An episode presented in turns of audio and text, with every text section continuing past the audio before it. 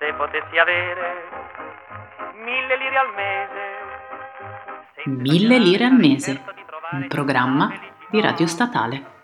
Un modesto impiego, io non ho pretese. Voglio lavorare per poter al fin trovare tutta la tranquillità.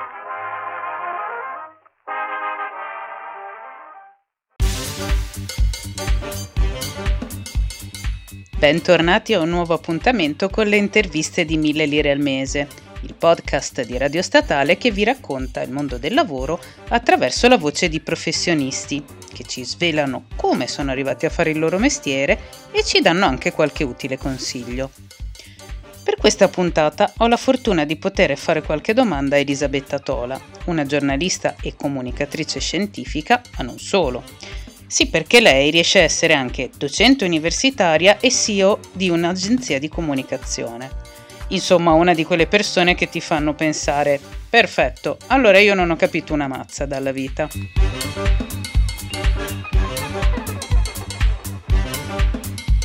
E dunque, senza ulteriori indugi, eh, vado a presentare la ospite eh, di questa puntata. Eh, ciao Elisabetta, benvenuta. Ciao Elena, ben, ben trovata, grazie per questo invito. Grazie a te per aver accettato ed essere qui con noi. Ma eh, partiamo subito a, a bomba. Le, la prima domanda che mi è venuta in mente quando ho, ho deciso di intervistarti è la canonica. Tu che cosa hai studiato all'università e quali erano eh, le passioni eh, che avresti poi eh, vol- voluto vedere realizzate eh, lavorativamente?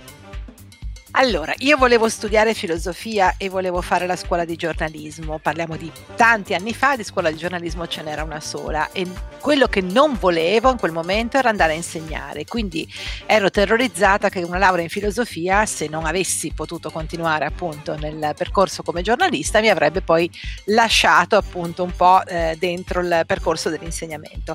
E allora ho cambiato radicalmente, mi sono iscritta a scienze agrarie, che non c'entra nulla ovviamente ecco. con, con la filosofia perché in seconda battuta mh, mm, io avevo cominciato a occuparmi di cooperazione internazionale e quindi mi immaginavo che una laurea in agraria mi avrebbe permesso poi di fare eventualmente ecco, quest'altro percorso, quindi di eh, viaggiare occuparmi di progetti di sviluppo, di progetti diciamo di, di cooperazione in giro per il mondo, in particolare in America Latina che era un po' la mia passione. Quindi un percorso completamente diverso rispetto a quello che avevo maturato nel corso degli ultimi anni di liceo. Certo, quindi diciamo che sei partita sapendo sicuramente quello che non avresti voluto fare, quindi non volevi insegnare. Esatto, non volevo insegnare. Era eh, ben chiaro. Era chiarissimo e la cosa buffa è che in realtà alla fine, diciamo, insegnare è una parte del mio attuale lavoro, non insegno certo. in una scuola, insegno eh, in, in, master, eh, così diciamo all'università in diversi percorsi, però in effetti appunto mi era molto chiaro che non volevo farlo e diciamo che forse quello che mi era molto chiaro, e questo poi nel corso degli anni si è effettivamente realizzato, era l'idea di voler fare un tipo di lavoro che comunque mh, fosse vario, mi portasse in giro, non avevo voglia di stare ferma. E quindi ecco, l'insegnamento lo, lo percepivo come un lavoro molto fermo, eh, io sono di Treviso, non volevo restare a Treviso, questo mi era già chiaro allora e quindi ho pensato che un lavoro nel campo della cooperazione internazionale mi avrebbe portato molto in giro a fare un sacco di cose diverse. Ecco. Infatti qua a questa tua, a questa tua chiusura di, di, risposta mi attacco per quella che è la seconda domanda. Cioè, eh, se leggo la tua bio, io leggo radio, agenzia, giornalismo, università appunto per l'appunto eh, dove insegni e, e molto spesso eh, mi trovo a leggere delle bio molto simili alla tua, nel senso di vastità di portfolio di lavori. E infatti eh, i lavori nel tuo curriculum sono tanti, ma eh, riesci a spiegarci di cosa ti occupi e quando hai capito eh, che avresti potuto fare quello che ci dicevi prima ti sarebbe tanto piaciuto, cioè spaziare eh, nel mondo lavorativo? Sì, c'è stata una parentesi, eh. io mi sono laureata in agraria e poi ho fatto anche un PhD, quindi ho continuato nel percorso della ricerca scientifica e ho fatto eh, cinque anni di ricerca dopo la laurea, sono andata a fare un dottorato in Irlanda, quindi e un po' negli Stati Uniti e poi in Irlanda, insomma. Quindi a un certo punto diciamo la scelta del lavoro attuale, che pure come dici tu è, è diviso in tanti diversi tipi di attività, è arrivata dopo, non è stata una scelta post universitaria, ma qualche anno dopo, quando sono rientrata in Italia. E, ehm, quindi al centro del lavoro attuale c'è il fatto che avevo un'esperienza molto forte nel mondo della scienza, perché facevo scienza, e a un certo punto ho deciso di mettere insieme due pezzi, quello che avrei voluto fare, che era la mia grande passione, cioè il giornalismo, e, eh, e, la scienza che nel frattempo diciamo era diventata una parte importante della mia vita.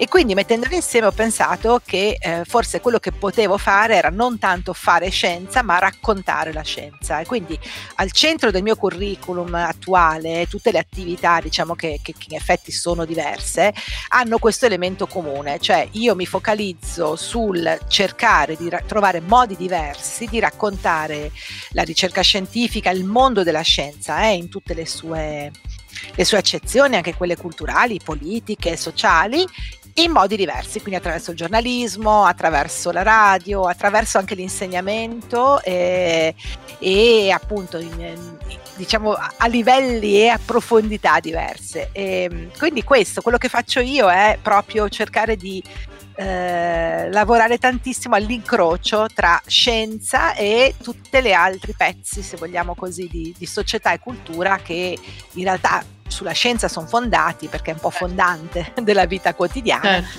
e che magari non se ne rendono conto e quindi insomma cerco di creare un po' queste connessioni. Faccio il ponte, ecco Elena, diciamo eh, così. Infatti si potrebbe dire che eh, sei una narratrice eh, eh, da vari canali e ver- tramite eh, diverse lenti della scienza fondamentalmente. Esatto, se, ti, esatto. se ti si potesse dare una job title come come sì, ci si trova spesso a scrivere su LinkedIn.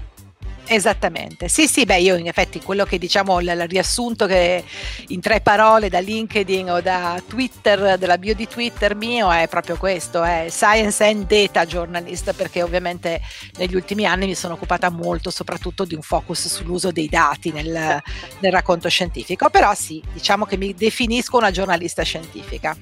Benissimo, ma oltre alla eh, parte di giornalismo e quindi l'essere una narratrice, eh, hai anche fondato eh, un'agenzia di comunicazione.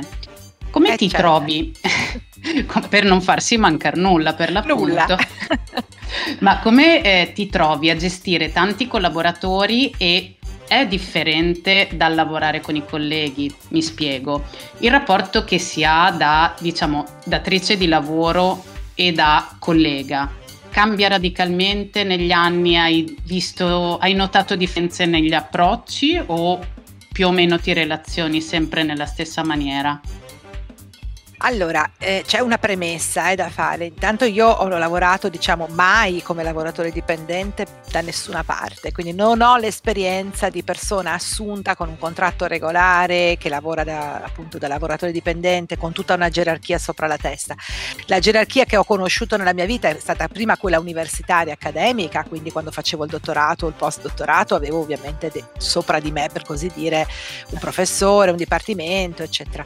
E poi in realtà ho iniziato subito a lavorare in proprio. Eh, allora, mm, ci sono due elementi. Uno è che io sono una persona fortemente indipendente e, e estremamente libera e vorrei che la libertà fosse un po' al centro anche non solo del mio modo di lavorare, ma di quello di relazionarmi con le persone con cui lavoro. L'agenzia che ho fondato in effetti non è un'agenzia in senso tradizionale, noi non abbiamo dipendenti, siamo tutti in libera professione, è molto più simile a uno studio professionale, quello che poi appunto può essere, che non è nel nostro caso, non può esserlo diciamo formalmente perché non siamo eh, architetti, ingegneri o commercialisti, no? ci sono delle questioni eh, formali e legali, sì. burocratiche, esattamente, però la, lo spirito è quello, e cioè stiamo insieme, ognuno di noi lavora eh, su alcuni progetti che sono i progetti dell'agenzia, ma per esempio ognuno di noi ha anche dei progetti individuali. Io lavoro per la mia agenzia, di cui sono anche l'amministratrice delegata, però al tempo stesso ho tanti progetti in proprio e, e contratti altri, quindi mi, mi, relaziono a tanti committenti.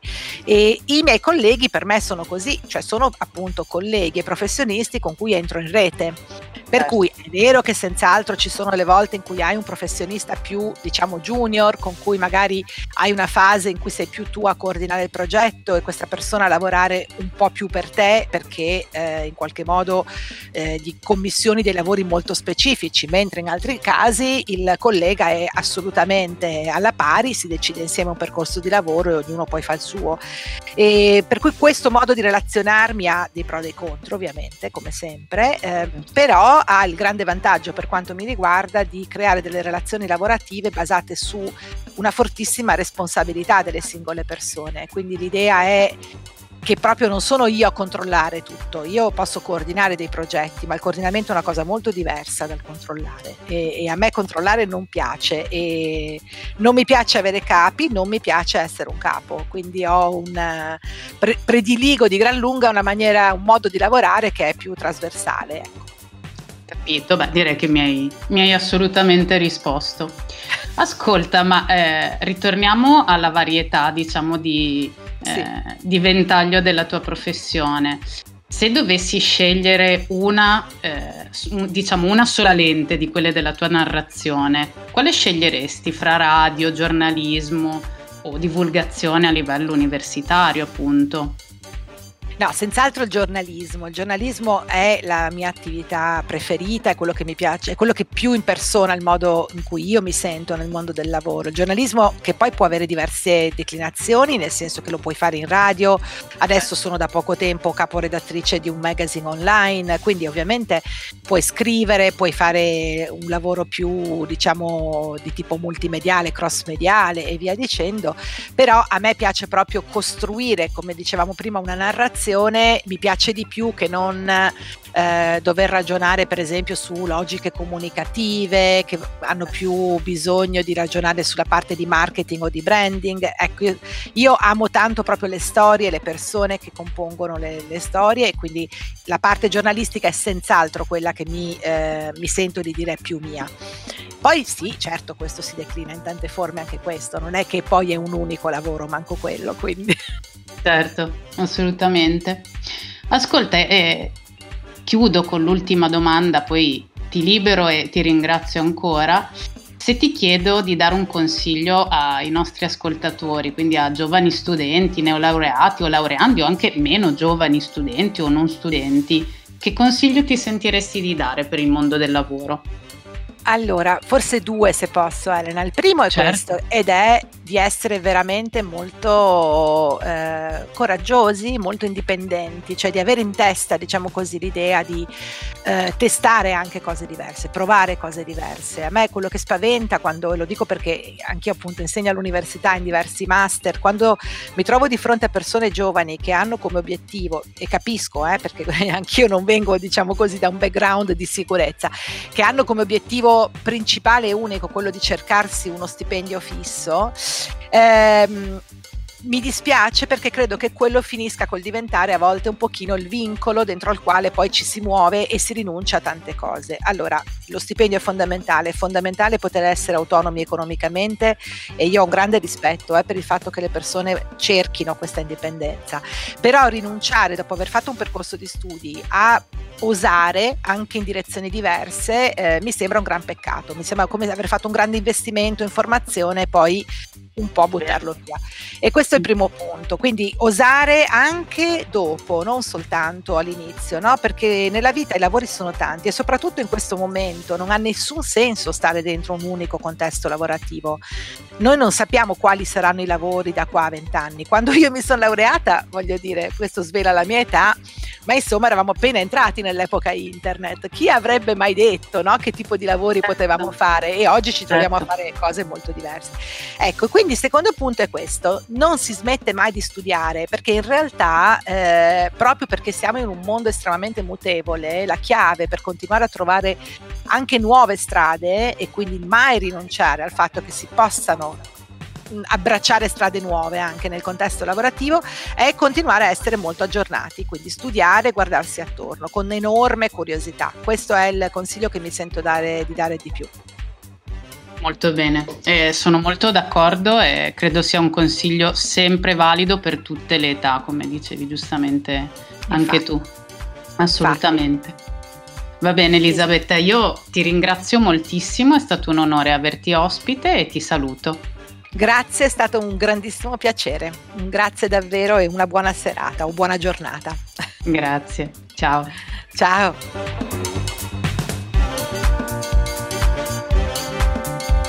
E anche per questa volta abbiamo finito. Grazie come al solito per aver scelto di seguirmi. Io sono Elena e vi do appuntamento alla prossima puntata delle interviste di 1000 lire al mese. Ciao!